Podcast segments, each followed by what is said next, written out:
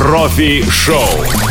Не последняя вакансия. Вы слушаете повтор программы. Здравствуйте, друзья. У микрофона Елена Гусева. Давно у нас не выходила в прямом эфире. Это замечательная программа «Профи-шоу», в которой мы говорим о тех людях, э, которые получили образование, работают по специальности, зарабатывают денежки. Они делятся своими впечатлениями от работы и рассказывают о своем профессиональном пути. Вы можете присоединиться к эфиру в любой момент. Я напоминаю, это прямой эфир сейчас 26 ноября. А, по Москве у нас 17 с небольшим часов, и вы можете позвонить по телефону 8 800 716 45 по скайпу radio.voz, а также мы ждем смс и сообщений в WhatsApp на номер 8 903 707 26 71. У нас сегодня на связи искусствовед, э, житель Екатеринбурга Алексей Филатов. Алексей, здравствуйте. Здравствуйте. Очень приятно, что вы согласились сегодня на интервью, тем более в прямом эфире, особенно волнительно обычно гостям. А, об Алексее Филатове нам рассказали наши общественные корреспонденты. Их у нас, кстати, на радио ВОЗ около 20, и из разных регионов России они приносят а, новости, интервью. И вот как-то на хвосте один из общественных корреспондентов а, принес такую историю, а, что есть в Екатеринбурге искусствовед Алексей Филатов, а, человек с нарушением зрения, но Алексей Алексей расскажет о себе подробнее, и до сих пор занимается любимым делом. Мы решили в профи-шоу позвать Алексея, он согласился. Спасибо большое, Алексей, еще раз за то, что это сделали для нас. Да-да-да. Ну что ж, э, начнем э, повествование. Э, для начала зададим очень простой вопрос, потому что многие слышали слово искусствовед, искусствоведческое образование, но не знают, что это за человек, что это за профессия. Расскажите, Алексей, чем занимается искусствовед? Ну, искусствовед занимается очень такой обширной деятельностью. Это не только музеи и галереи, это не только книжный червь, который сидит где-то там в хранилищах и ковыряется в каких-то исторических, каких-то пыльных данных о художниках и о картинах. Это человек, который общается со своими слушателями, который иногда исполняет такую своеобразную обязанность переводчика, знаете, такого с визуального на вербальный. Потому что когда человек приходит, чаще всего человек приходит неподготовленным в музей, ему требуется какое-то пояснение. И для этого на помощь приходит как раз искусствовед, который не только объясняет текст полотна, но где-то уводит зрителя в какой-то подтекст, объясняет контекст созданного произведения. Вот. Также это человек, который занимается критикой современных каких-то течений э, в искусстве. Причем я так понимаю, что критика это не только отрицательная, да? А это... Нет, нет, ну и что положительные вы, что отзывы тоже. И положительные тоже. Вот. Это человек, который встречается с художниками, где-то э, иногда принимает участие в каких-то выставках, э, современных выставках тех же современных художников, вот, какие-то ретроспективные какие-то выставки. А, этим вот в принципе и занимаются музейщики, искусствоведы. В большинстве своем музейщики это как раз искусствоведы. Ну, вот, ну и, конечно же, это образовательная деятельность образовательная деятельность, которой вот я в большей степени и занимаюсь, потому что, знаете, вот э, с утратой зрения после того, как я стал слепым, э, я, наверное, в большей степени историк искусства, чем искусствовед, потому что э, современное искусство мне доступно в меньшей степени, потому что далеко не все можно э, понять тактильно, и некоторые произведения искусства современные я вынужден воспринимать чужими глазами. А это немножко не то. Поэтому я стараюсь как-то так немножко держаться в русле именно истории искусства. Алексей, а оценку предметам искусства тоже искусствовед э, дает на тех же аукционах, допустим? Да, да, это, как правило, э, есть, такие, э, есть такое экспертное сообщество именно среди искусствоведов, которые, допустим, занимаются каким-то особым течением. Вот одним из моих педагогов является как раз эксперт, который занимается русским авангардом. Это искусствовед, который ездит на разные аукционы, в том числе и Сотби, и Кристи, и э, человек, который достаточно часто выезжает и за границу, и в Париж, и в Нью-Йорк, и принимает участие именно э, в таких экспертных советах. Э, и это такая работа очень серьезная. И главное, что очень ответственная. Алексей, а подскажите, искусствоведы э, различаются, делятся, да, по скорее э, знанию каких-то определенных веков, искусства определенных веков, или по еще и направлениям, да, они знают, кто-то скульптуру лучше, кто-то живопись. Э, кто-то... Ну, это больше, знаете, личные, личные предпочтения, конечно. Но э, когда мы обучаемся, нам дается весь курс и искусства, э, и, и скульптуры, и архитектуры, и искусство живописи, естественно, даются все эпохи. Просто как-то так складывается в процессе обучения, что ну, человек выбирает какое-то направление, в нем э, больше, там, скажем так, больше ковыряется, потом пишет, там, допустим, курсовую, потом пишет дипломную работу. Возможно, даже потом из дипломной работы это э, перетекает и в какую-то кандидатскую работу. И вот э, бывает и вот такие вот вещи, как бы направления и выбор направлений. Но в большинстве своем искусствоведы э, это люди, которые, ну хоть, э, хоть э, так по чуть-чуть, но знают практически э, все направления. Потому что академическое образование искусствоведческое подразумевает изучение всего от э, первобытно-общинного, от древнего, от античного мира, э, через э, естественно, эпоху Возрождения, к современности. Так что вот это вот таким вот образом делается. Но изучать искусство в основном все начинают где-то в школьные годы, а если родители другое пока не привили, да, так уж углубленно. А я, насколько помню, история искусств э, ну, где-то даже в начальных классах у нас была. Ну, история искусств а... в начальных классах дается на уроках истории очень так фрагментарно. Потом уже в более старших э, классах это как мировая художественная культура преподается. Э, а уж если человеку, конечно, интересно, он дальше изучает более углубленно, тем более идет в университет. Да, и многим этот предмет, как физкультура, нравится, потому что мало что спрашивают, если честно. Но почему-то у нас в школе так сложилось. А в основном, а, если не нравится, то или скучно на этом предмете, то в основном почему-то мальчикам. Может, даже не почему-то, а такое вот направление, они, а, им не нравится. Им больше нравятся какие-то активности или технические науки. У вас в детстве ну, сразу была так, был такой интерес к э, искусству или нет? Он родился ну, позже? У меня это, у меня это было обусловлено просто некоторыми семейными обстоятельствами. Вот. Дело в том, что я вырос э, в семье, где бабушка была искусствовед, и альбомы по, истории, и альбомы по истории искусств были мне доступны практически с детства. Вот, и я ходил на эти лекции, и мне огромное удовольствие доставляло это вот наблюдать за, за тем, как она э, общалась со своими студентами, как вот она э, рассказывала об этом. А рассказчица она была великолепная, и мне кажется, что вот именно благодаря ее рассказам и тому умению рассказать о какой-то истории, изображенной в картине, как о какой-то даже, знаете, не сказке, а какой-то, знаете, такой таинственной легенде, это вот как-то и вызвало интерес. И то, что мама меня все время водила на эти лекции, и, знаете, как-то вот у меня так случилось, что у меня было такое абсолютно гуманитарное образование, хотя отец мой был военным, и у моей жизни достаточно серьезный такой очень серьезный военный опыт, потому что у меня за плечами и военное училище, и достаточно долгая служба. Так, а вы, когда ходили на лекции к бабушке, это было в Екатеринбурге? Нет, это было во Львове. А, то есть вы еще и по России, по э, странам СНГ да, и да, да, Советскому Союзу поездили? Да, мой отец был военным, а жизнь э, военной семьи это, знаете, такая кочевая жизнь. И, это подождите, и бабушка за вами, или вы Нет, нет, нет, это, это, э, это она практически постоянно жила во Львове, она э, родилась выросла, училась э, в Лен... тогда еще в Ленинграде. Вот. Ну, так случилось, так сложилась ее судьба, что она долгие годы жила и преподавала именно во Львове. А преподавала ну, в так... Львовском университете?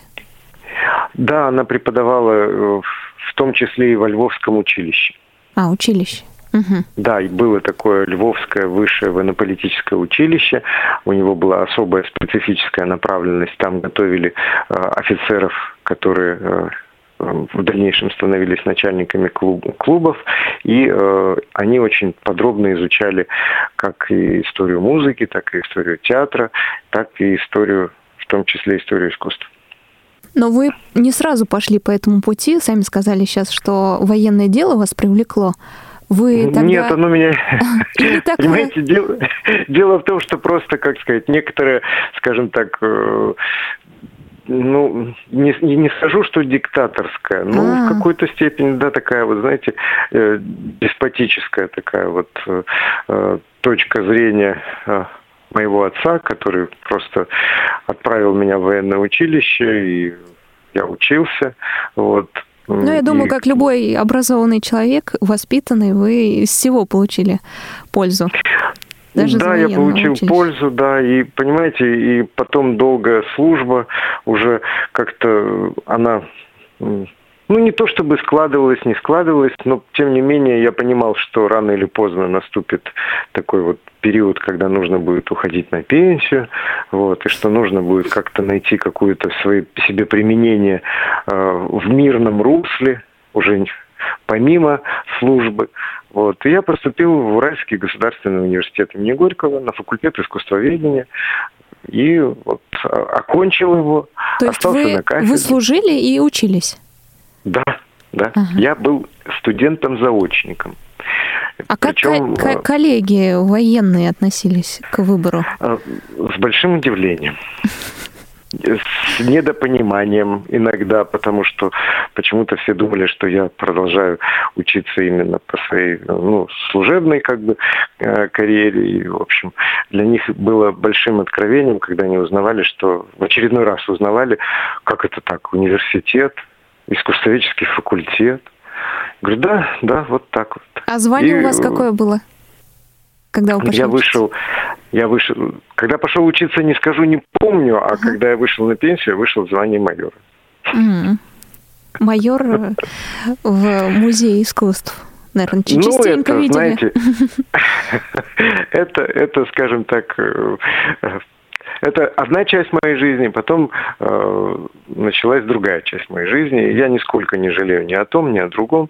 Вот, и я очень э, поддерживаю, люблю поддерживать теплые отношения со своими бывшими сослуживцами и э, с коллегами. Как-то у меня все так, мне кажется, у меня все складывается очень неплохо. В этом а плане. в воинских частях никогда не читали лекции по искусству? Вы знаете, вот буквально недавно, э, буквально я читал лекции для курсантов э, колледжа МЧС. Да, близко. Ну, вы знаете, это было очень так забавно, когда э, небольшая группа из 30 курсантов э, по команде встает, э, приветствует педагога. Вот. Я улыбнулся, вспомнил свое, э, так сказать, прошлое, сказал, вольно, садитесь. Вот. Ну, а дальше уже рассказывал им о Рафаэле и Мадоннах Рафаэля. Да, интересно, вот эту сторону жизни как-то не описали еще журналисты. А, об Алексее Филатове, друзья, я, э, может, для кого-то открою, э, открою эту информацию, что есть много написанных материалов в интернете. Я так понимаю, Алексей, вы достаточно открытый человек, э, то есть с удовольствием, ну, если не с удовольствием, то достаточно с интересом даете интервью журналистам, и в том числе местных средств массовой информации и российских. Я, например, на ленте РУ, по-моему, нашла ваши фотографии и э, информацию о вас. Возможно, да. Есть такое. Просто, угу. Да, есть такое. Грешен, грешен. Но э, интересно, когда вы пошли учиться в университет э, имени Горького, примерно возраст угу. у вас какой был тогда? Мне было около 30 лет, если ничего не путаю цифрами. Ну да, уже в 30 лет э, люди э, иногда не представляют себе, как поменять профессию, даже если не нравится та, которую выбрал. Нет, я шел очень осознанно, угу. понимаете, и э, дело в том, что э, моя бабушка была очень горда, что я пошел именно по ее стопам, что вот завершая свою служебную, так сказать, карьеру, я ухожу именно в русло искусства, и она мне периодически устраивала переэкзаменовки. Она приезжала ко мне в гости в Екатеринбург. Вот. Но переэкзаменовка это была не так, как на экзамене в университете. Вытащил билет, ответил и успокоился. А, в знаете, свободной так, форме вот, беседовали. Да, за чашкой чая, за, за обедом или за ужином. В общем, это была очень такая серьезная переэкзаменовка. Однажды даже, когда мы периодически с ней о чем-то спорили, однажды жена зашла и сказала, говорит, так, искусствоведы, я надеюсь, вы не подеретесь, потому что на стол уже накрыто, давайте пойдем обедать. Я очень благодарен ей многим своим педагогам, у которых я учился. Мне вообще очень повезло с педагогами, с учителями. Это, наверное, самое большое мое везение в жизни. А почему именно этот университет?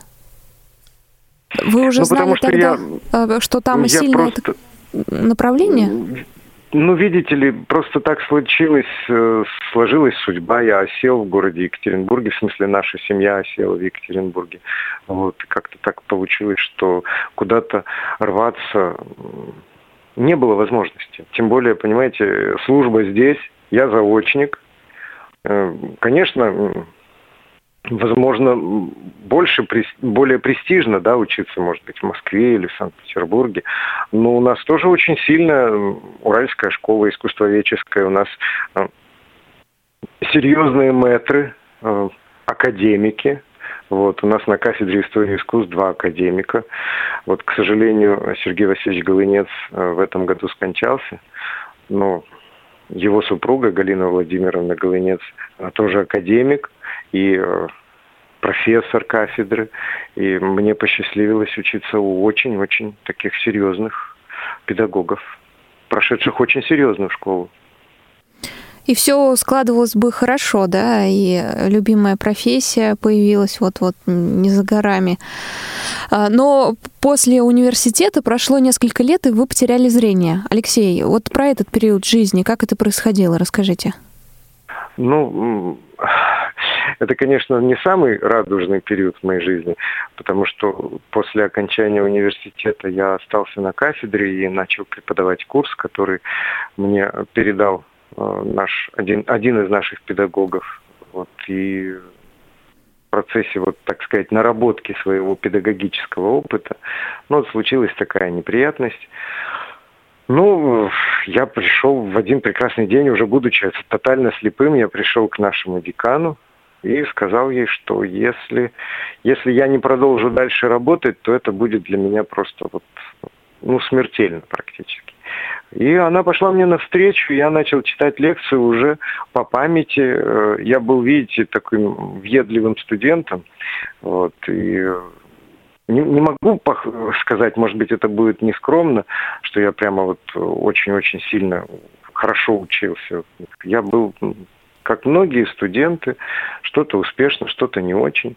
Вот. Но как-то вот так вот сохранилось в памяти очень многое, что давали наши педагоги, и то, что я потом готовил, уже будучи сам как педагог э, для своих студентов, оно все сохранилось в памяти, и мои презентации, которые я делал для своих лекций, они послужили мне очень таким хорошим подспорьем, и я начал читать лекции по памяти.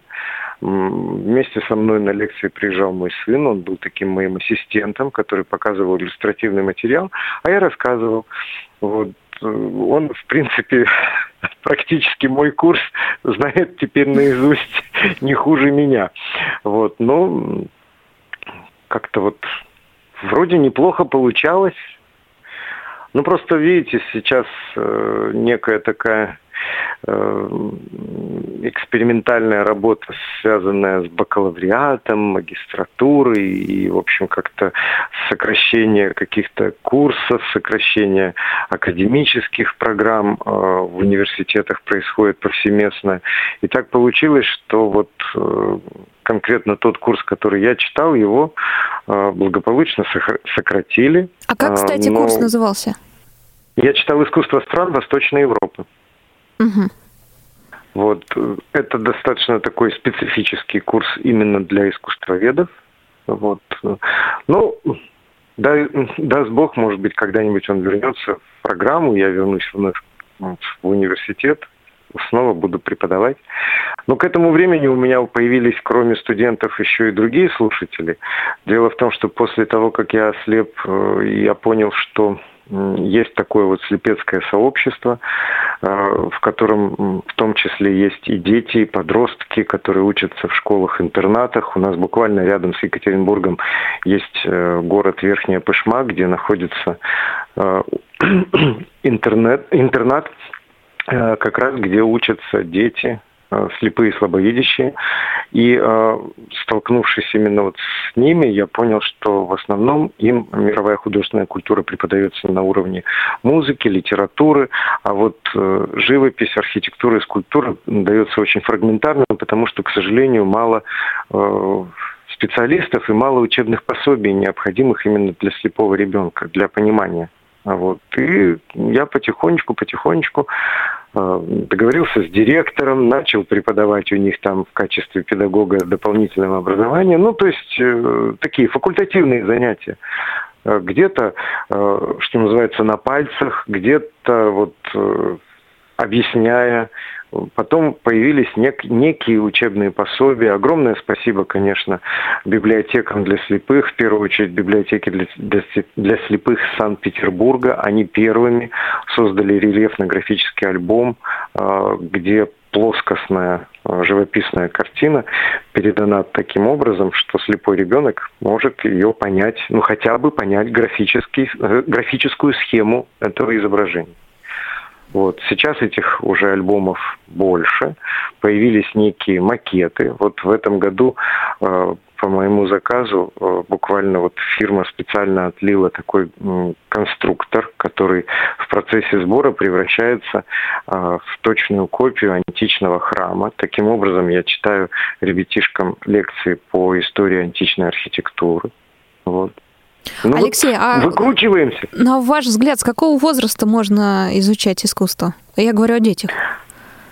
О детях, ну, наверное, если, если говорить о слепых детях, то нужно э, немножко постарше, то есть это все-таки старшеклассники, потому что э, для слепых и слабовидящих необходимо, чтобы они набрали определенный бытовой опыт, э, связанный с пониманием цвета, с пониманием формы, с пониманием пространства, а уже потом уже можно как-то объяснять, потому что очень э, разнится подготовка детей, приходящих э, в такие интернаты, детей э, с разными поражениями зрения. А вот для э, других детей можно, наверное, со средней школы потихонечку начинать преподавать на примерах каких-то картин, э, связанных там, допустим, с какими-то историческими событиями, э, вкрапленных вот в контекст, например, изучения истории, обычной истории истории ну, там, средневековья, античности и так далее. Обычно так и происходит.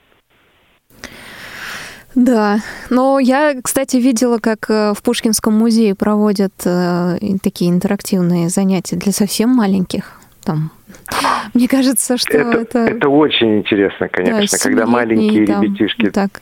Когда маленькие ребятишки приходят в музей, угу вот, и когда вы в какой-то игровой форме, но это вот новое, я, к сожалению, с этим вот не сталкивался, поэтому я такого опыта не имею, но с другой стороны, вот как раз именно Пушкинский музей э, создал э, вот эту вот великолепную коллекцию из шести полотен, вернее, из шести копий полотен которые хранятся в коллекции Пушкинского музея, специальные копии, которые предназначены именно для тактильного ознакомления людей слепых и слабовидящих. И эта выставка «Увидеть невидимое» она называется, она проехала по всей России, и э, была, если я ничего не путаю, в 15, что ли, городах России, и даже на нескольких открытиях этих выставок, выставок я э, присутствовал, участвовал. Э, я не люблю вопросы с условным наклонением, но иногда хочется немножко пофантазировать. И мне интересно, чтобы вы тоже это поделали. А если ну, давайте поиграем. Да, э, вы потеряли зрение до того, как пошли в университет, э, до того, как получили образование и пошли работать уже искусствоведом. Вы бы выбрали эту профессию? Или все-таки, ну, вот... зная о том, что есть так называемые кормящие э, незрячих профессий, как массажист и так далее, музыкант, э, более на слуху, выбрали бы что-то более ну, подходящее э, к этим условиям, чтобы кормить семью и так далее? Ну, честно говоря, э, точно так же можно поиграть в эти вот если бы да кабы, да. Угу. Дело в том, что у меня был опыт э, музыкального образования, не сложившийся, к сожалению. Я учился в музыкальной школе. Ну, кто знает, может быть, я бы э, засел обратно за клавиши и был бы каким-нибудь там клавишником. Вот. А может быть, и вправду пошел бы в какой-нибудь э, школу, где учат, ну, тот же медицинский колледж, ну, заниматься массажем. Тоже, кстати, неплохая штука, да. В общем, поняла, пути неисповедимы, да? Куда направить? Да, пути Господни неисповедимы, да. Но вот так сложилось, я теперь вот живу по принципу делай, что делаешь, да, делай, что должен, и будь, что будет. Наверное, так. А как реагировала семья, расскажите, э, на то, что вы остались в профессии после потери зрения? Э, поддерживала или все-таки скептики Конечно. были?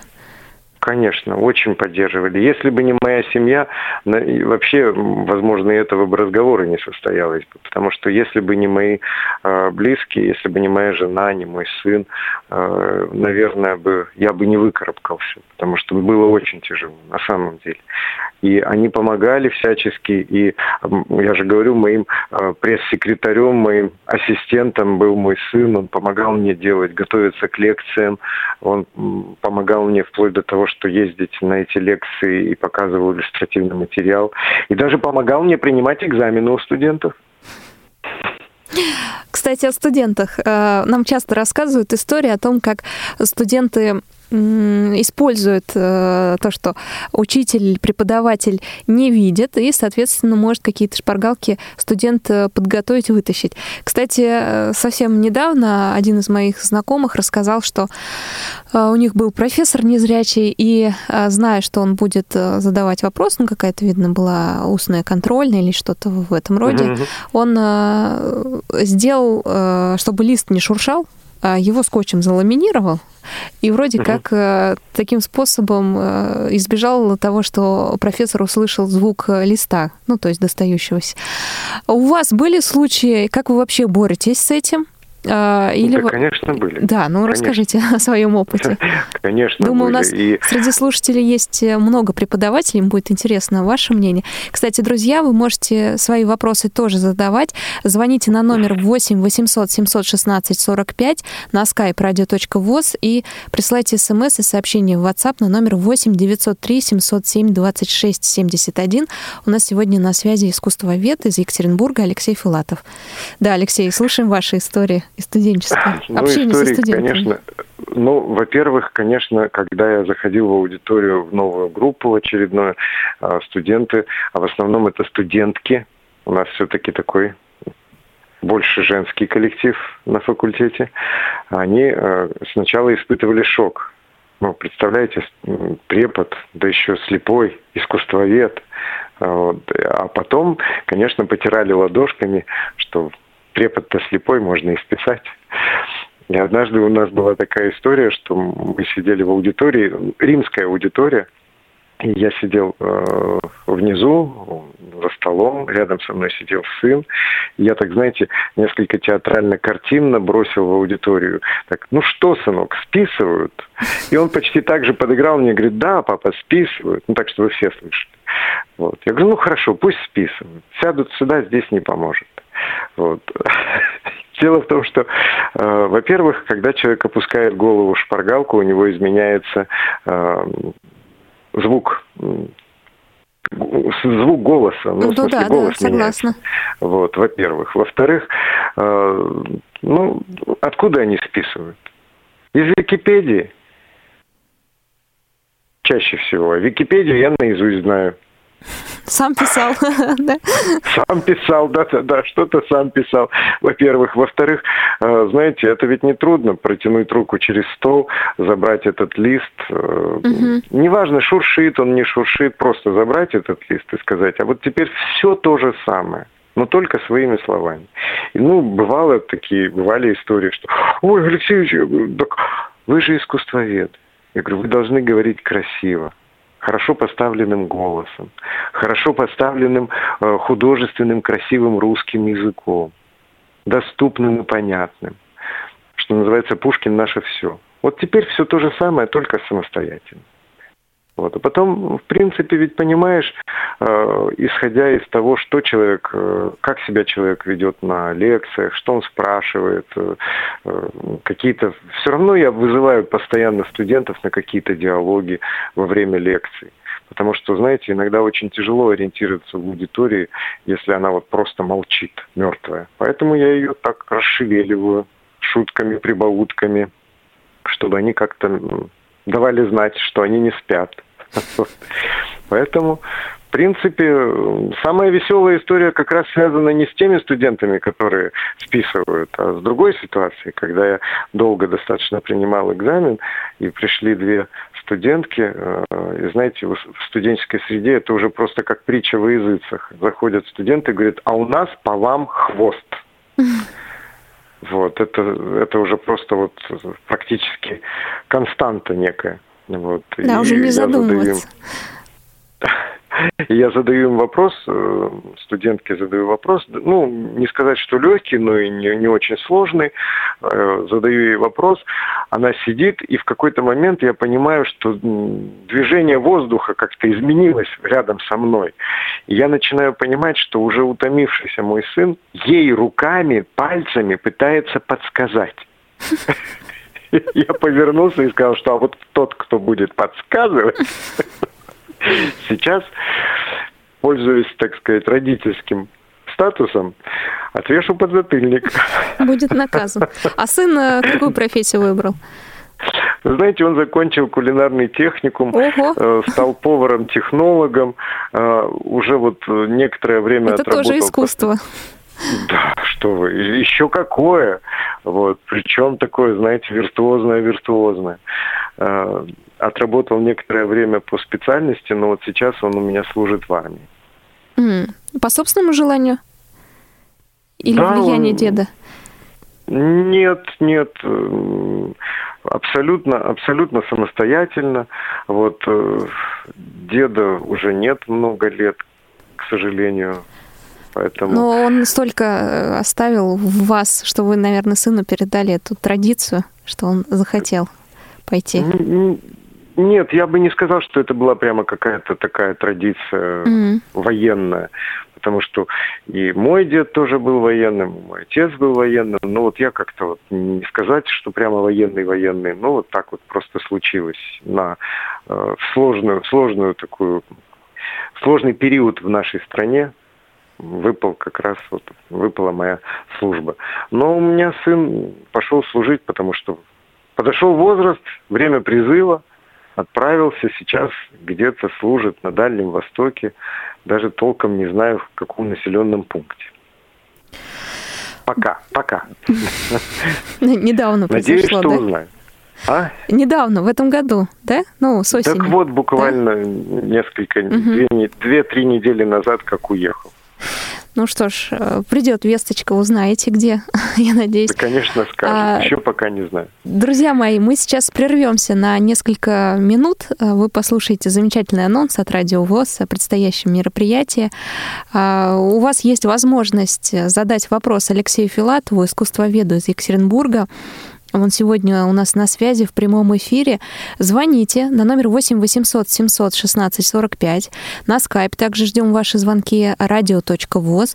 И э, кто стесняется позвонить или вопрос можно уложить в пару строк, э, пишите смс и сообщения в WhatsApp на номер 8 903 707 26 71. Очень ждем. У нас Алексей э, нечастый гость. Он всего лишь второй раз в эфире на радио ВОЗ. Так что присылайте свои вопросы, либо звоните, мы очень ждем. А сейчас э, анонс. Не успели послушать программу в прямом эфире? Не переживайте. В субботу и воскресенье специально для вас мы повторяем все самое интересное за неделю. Не получилось послушать нас в выходные? Не страшно.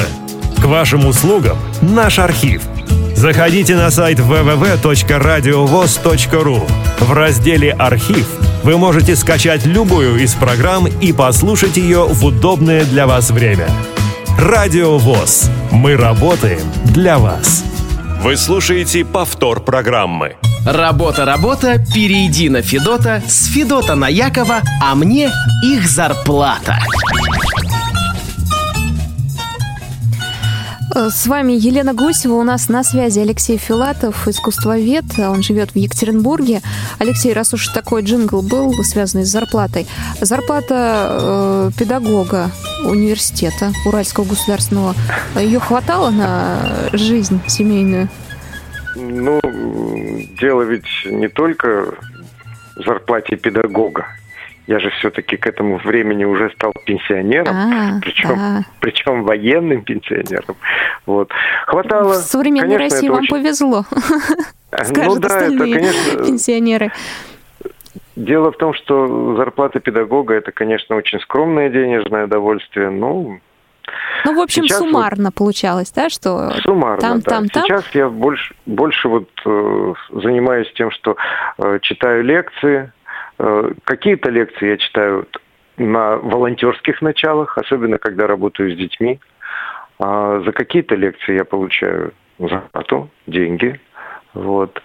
Ну, плюс еще вот сейчас появилась работа в галерее. Ну, я немножко к ней, простите, отношусь немножко так несерьезно. А что это за галерея? Галерея в темноте. Это вот есть такое модное течение. Оно есть и в Москве, есть и в Питере, есть и ресторан в темноте. Да, есть но есть разные варианты. Есть рестораны, действительно, э, есть какие-то, как, как, как они любят называть, локации в темноте, то есть там бары, да, э, да, не да, знаю, да, музей да, да. тот вот. же, и э, ну, пытаются людей... Наподобие как... квеста. Угу. Да, да, да, квеста. Квеста. А это, знаете, это, это такая, э, развлек, простите, развлекаловка, которая, э, ну вот она какое-то время модная, потом ну, к ней пропадает интерес, и она, я не думаю, что это вот э, орг... мероприятие, организация или, как сказать, вот явля... явление, которое очень долго продержится. Угу. Да, да, мне кажется, это так, временно. Но пока это есть? модно, пока, пока. пока народ не наиграется, да.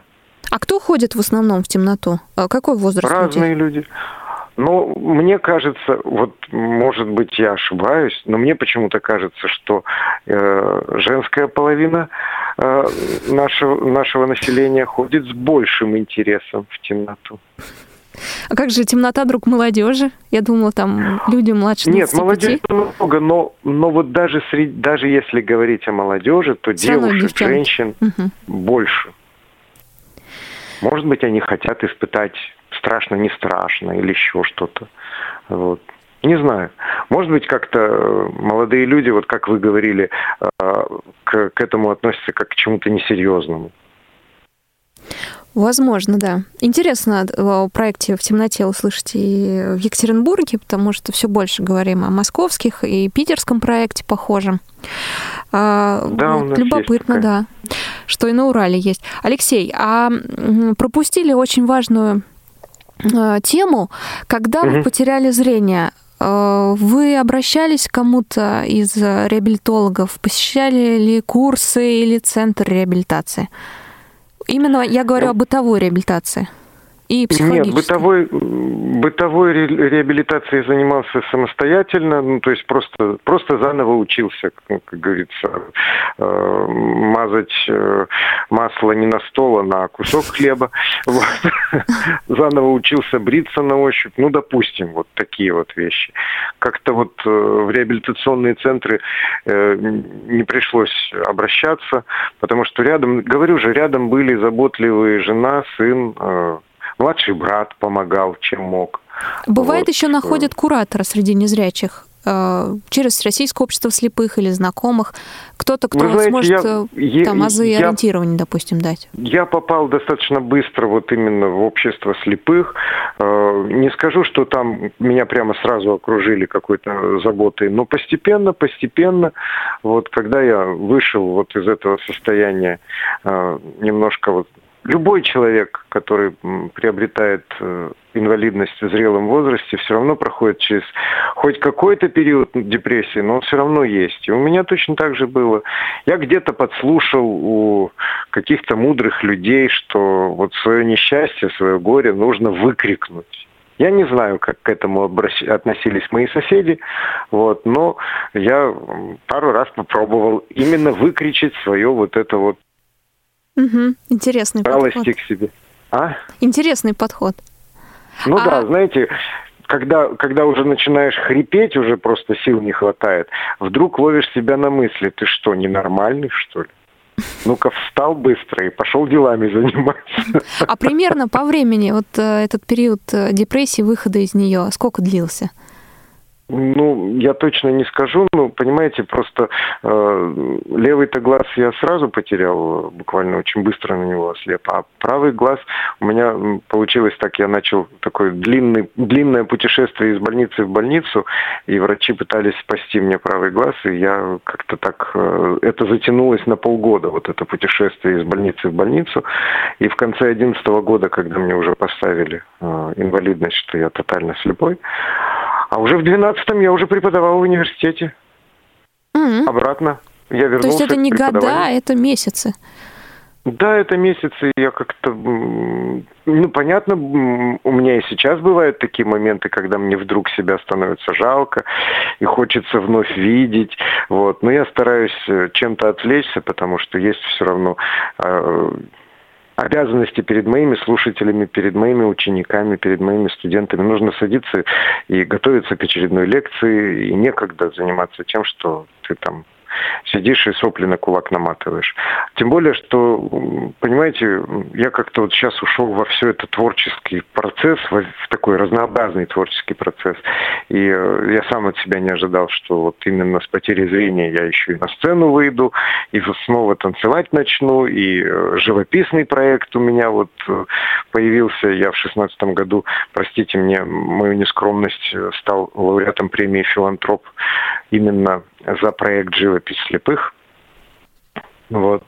А подробнее? Что подробнее? Подробнее о проекте «Живопись слепых». По проекте «Живопись слепых», ну, понимаете, а, конечно же, слепой человек не создаст а, вторую Джаконду, а, наверное, вторую-то и ни к чему, правильно? Нам одной достаточно. А, но есть такое течение, которое еще в прошлом веке искусствоведы назвали а, абстрактный экспрессионизм, ну, можно поиграть словами, можно назвать экспрессивный абстракционизм, как угодно, как вам будет угодно. Дело в том, что эта живопись, э, она не изобразительна, она выразительна как музыка.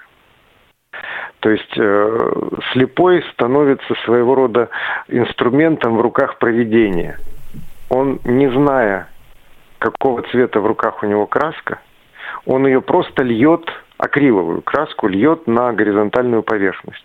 А когда эта э, краска высыхает, он может ее э, ощупать и понять, какие пятна, какие полосы родились на его абсолютном абстрактном произведении в зависимости от того, как крутить это произведение, переворачивать, у вас может быть получится сразу несколько произведений, потому что человек же все вертикализирует изображение. Вот. И, эм, а потом это, знаете, еще чем э, интересен этот проект?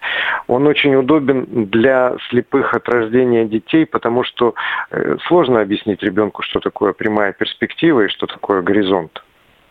Поэтому, когда у него под руками находится его лично, его произведение, вот такое абстрактное, оно плоскостно, оно не имеет этой перспективы, оно графично. Но, конечно же, нужен очень хороший, терпеливый помощник, который расскажет, какого цвета эти полоски, какие это пятна и на что это похоже. И что это, допустим, какая-то радужная картинка получилась, радостная, озорная. Или, наоборот, может быть, немножко печальная, грустная. Но, в конце концов, картинку, ну, это можно и выбросить, печальную, грустную, а оставить ту, которая радостная и счастливая. Это во-первых.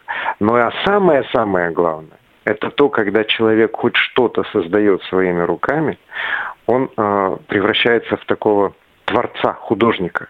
А раз он творец и художник, значит, ему уже думать о, о том, что он какой-то там инвалид, о том, что у него какая-то там депрессия и прочее, прочее, уже некогда. Он для себя открывает огромный мир творчества. А это самый мощный инструмент в реабилитации и абилитации как детей, так и взрослых. Алексей, выходит, что это искусство для незрячих, а не незрячие для искусства. То есть создать шедевр, на ваш взгляд, может человек э, тотально невидящий? Вы знаете, когда человек создает этот шедевр, для него это его шедевр. Он все равно шедевр. Вот лично для меня мои картины, они все равно шедевры. Они вот у меня висят на стене. Их видят только мои близкие, мои гости, мои друзья. Я их иногда снимаю со стены и заново ощупываю. Вспоминаю, что на них, э, какие там пятна, какие полосы. Я понимаю, что это абстракция. Я понимаю, что, э, что я не Кандинский. Но почему бы и нет? А вы сталкивались с таким, что а, высоко оценивают э, живопись незрячего, или даже не живопись, но и музыкальное творчество а, во многом, потому что вышел человек с инвалидностью. Я не знаю, из-за чего у, у жюри, которое не часто сталкивается, особенно с людьми с инвалидностью, может быть, это чувство жалости или, э, наоборот, желание поддержать человека на сцене или э, человека, представившего знаете, свое, я, свое я произведение. Понял да. Елена, я вас понял. Дело в том, что у меня очень противоречивое отношение к этому. Во-первых, я считаю, что если инвалид, неважно, с какими проблемами он, э, если он выходит, если он задумал выйти на сцену, он должен м, нести со сцены такого высокого качества продукт, чтобы ни у кого, ни в жюри, ни в зале не возникло даже вот этой вот, вот как вы говорите, жалости чтобы никто даже вот и не подумал, что если это, если это э, трагическое произведение, то катарсис должен наступить со слезами на глазах. Если это э, что-то такое комическое, то значит э, зал должен просто взрываться от смеха, понимаете? А если это, допустим, какие-то танцы, или если это что-то такое, ну, это, в общем, это должен быть очень высокого качества продукт. Потому что выжимать слезу жалости из зрителя, я считаю, это недостойно. Это во-первых. А вот, э, знаете, у нас э, ну вот это мое, это мое личное У нас есть э, такая некая организация в Екатеринбурге, которая э, сейчас очень э, активно развивает и всячески продвигает такую идею, что с инвалидностью приходят некие сверхвозможности. Я буду это называть русскими словами, потому что они, они любят это все переводить на английский и использовать такие англоязычные термины. И знаете, и это во-первых, это, во-первых, это псевдонаучно, это неправда. Никаких сверхвозможностей у слепых, э, там, глухих и вообще просто инвалидов не возникает и не развивается. Вот. И э, я считаю, это, ну, это неправильно. Пытаться себя представить таким, знаете, суперменом, супер сверхчеловеком. Э, я категорически против вот этой деятельности, вот этой нашей организации. Да, я думаю, что слушатели поняли, о ком, о чем идет речь. А, тут э, можно еще подискутировать, но мнение понятно, ваш Алексей. А, ну, 50 на 50. Я соглашусь. Ну, просто, понимаете, да, но есть, здесь... есть чудесное понятие и чудесное слово, которое уже давным-давно э, в наш обиход вошло, которое называется э, компенсаторные способности. И когда у меня спрашивают, а вы правда слышите лучше? Я говорю, нет, я не слышу лучше. Я просто слышу, слушаю внимательнее. Угу. Вот и все. Ну, с этим я все. согласна полностью. А еще несколько коротких вопросов, чтобы просто Да-да. понять, Конечно. насколько вы адаптировались к жизни. А изучали ли вы шрифт Брайля? Да, нет, и на каком уровне? Нет, не изучал, потому я попробовал. Э, у меня многие годы было такое несколько специфическое хобби, и благодаря ему у меня э, притупилась чувствительность пальцев. Э, у меня, особенно на указательных пальцах, у меня вообще мозоли. И я не, не могу понять эти точечки. И, понимаете, я привык читать много и быстро, а сесть в 40 лет снова и начать изучать азбуку, как говорится, с азов – и начинать читать по слогам, это было для меня... Мне было просто очень жалко времени. Я понимаю, что шрифт Брайля нужен для, для детей, для их обучения, а вот уже зрелым людям это сложно сделать. Я, к сожалению, не знаю Брайля. Я знаю некоторые буквы, я знаю, как они там располагаются, но читать я не умею. Так, а пользоваться компьютером? Э, да, я пользуюсь компьютером, он у меня э, озвученный. У меня стоит э, моя любимая НВДА, я ее нежно называю Надя. Вот. Ну, там есть еще такая программа Джоус, я ее тоже назвал Дуся. Одушевили. Ну так, ну, да. а сенсорный телефон, э, пользуетесь ли им? Нет, у меня, у меня пока вот э, кнопочный телефон, тоже озвученный, э, но пока кнопочный. Ну и осталось узнать, насколько хорошо ориентируетесь. А выходите ли самостоятельно на улицу, новые маршруты Да, я хожу с тростью. Я вот буквально завтра собираюсь ехать в небольшой тут город в области, в Полевской. У меня там будет мастер-класс. Э, вот нужно будет дойти до остановки, добраться до автовокзала, сесть на автобус и поехать туда. Вот приблизительно так же вот э, у меня предстоит поездка и э, в Каменск-Уральский вот в четверг. Я езжу на работу в галерею самостоятельно, дохожу до э, остановки, пользуюсь транспортом. Все делаю абсолютно самостоятельно. Единственная проблема это когда сугробы, когда снег. А, а вот. слякоть ну, когда... ты эти лужи? А? Слякоть и лужи вас не, не пугают? Сугробы, снег Ну, хуже? слякоть, лужи не так пугают. Меня больше пугают, знаете, водители, которые бросают свои машины в неположенном mm, месте. Да. Бывает, что ты себе схему нарисовал, пока машину обходил, уже заблудился. Ну и с этим мы тоже справляемся. Но вы научились сами ходить с тростью? Или вас сами? Да. По какой-то ну, определенной технике были... или э, так уж? У, у меня были комментаторы, которые мне объясняли, как а. лучше держать трость, как лучше, как не лучше, как удобно. Вот, что ей нужно помахивать туда-сюда, что вот... Э, потом я уже начал прислушиваться и начал понимать, что в зависимости от того, насколько близко ты приходишь, подходишь к препятствию, трость начинает, изменяет звук постукивания, например. Я же говорю, стал внимательнее слушать. Да, это у многих незрячих такое появляется. Алексей, а подскажите, точнее, ваше мнение тоже хочется услышать. Можно ли стать э, искусствоведом, если потерял зрение еще в детстве, либо родился незрячим? Ну, я бы, наверное, все-таки сказал, э, что можно стать историком искусства. Угу и большей степени, скорее всего, историком, наверное, все-таки связанным с, в большей степени со скульптурой.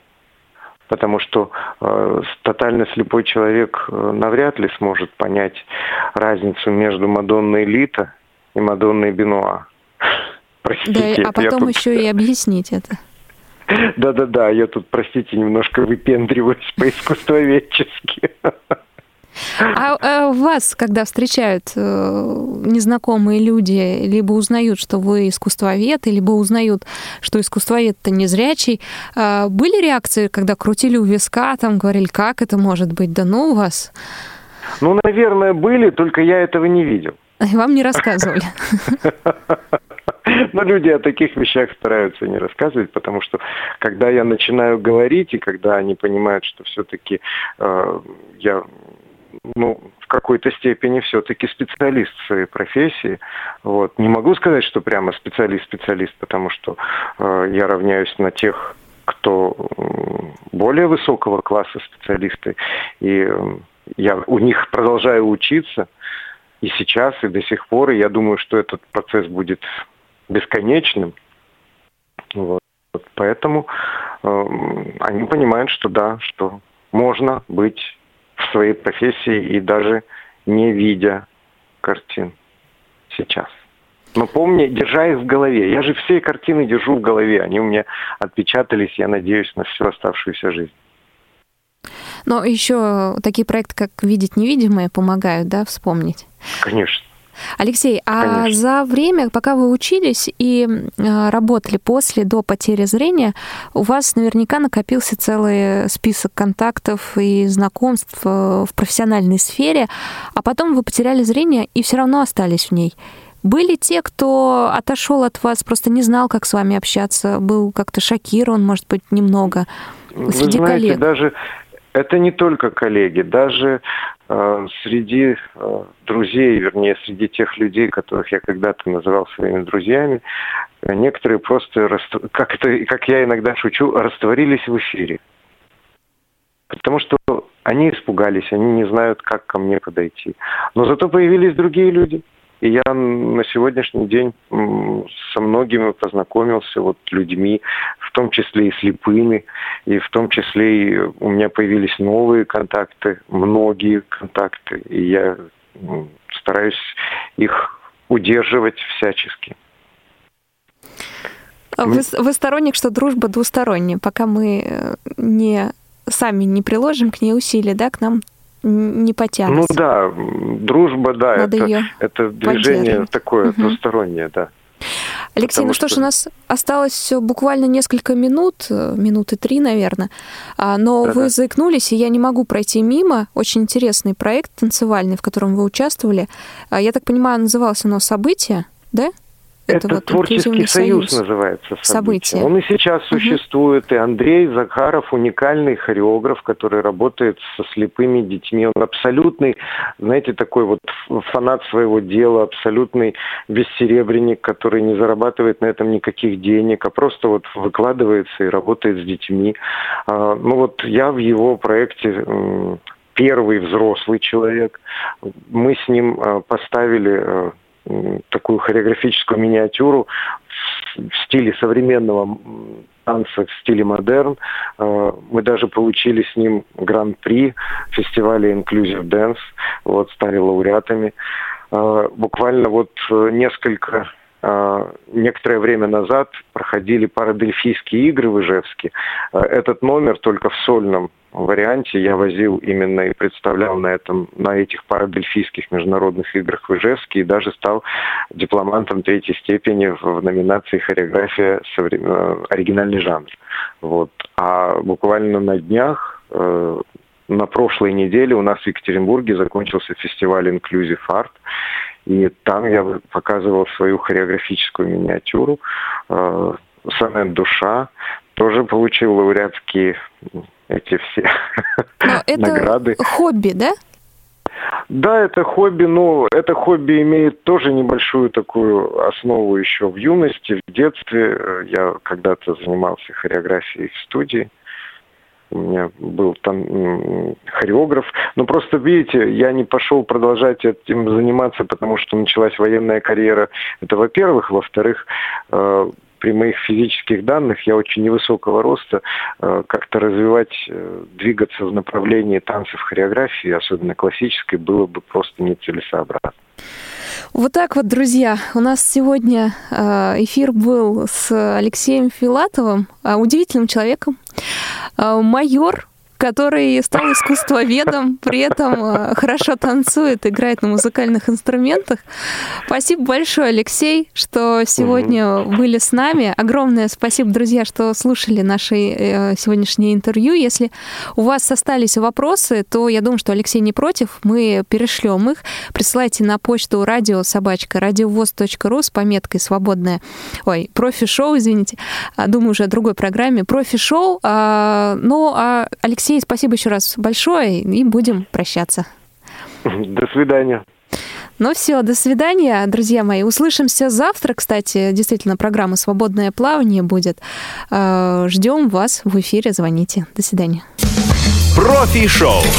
Найди свою профессию.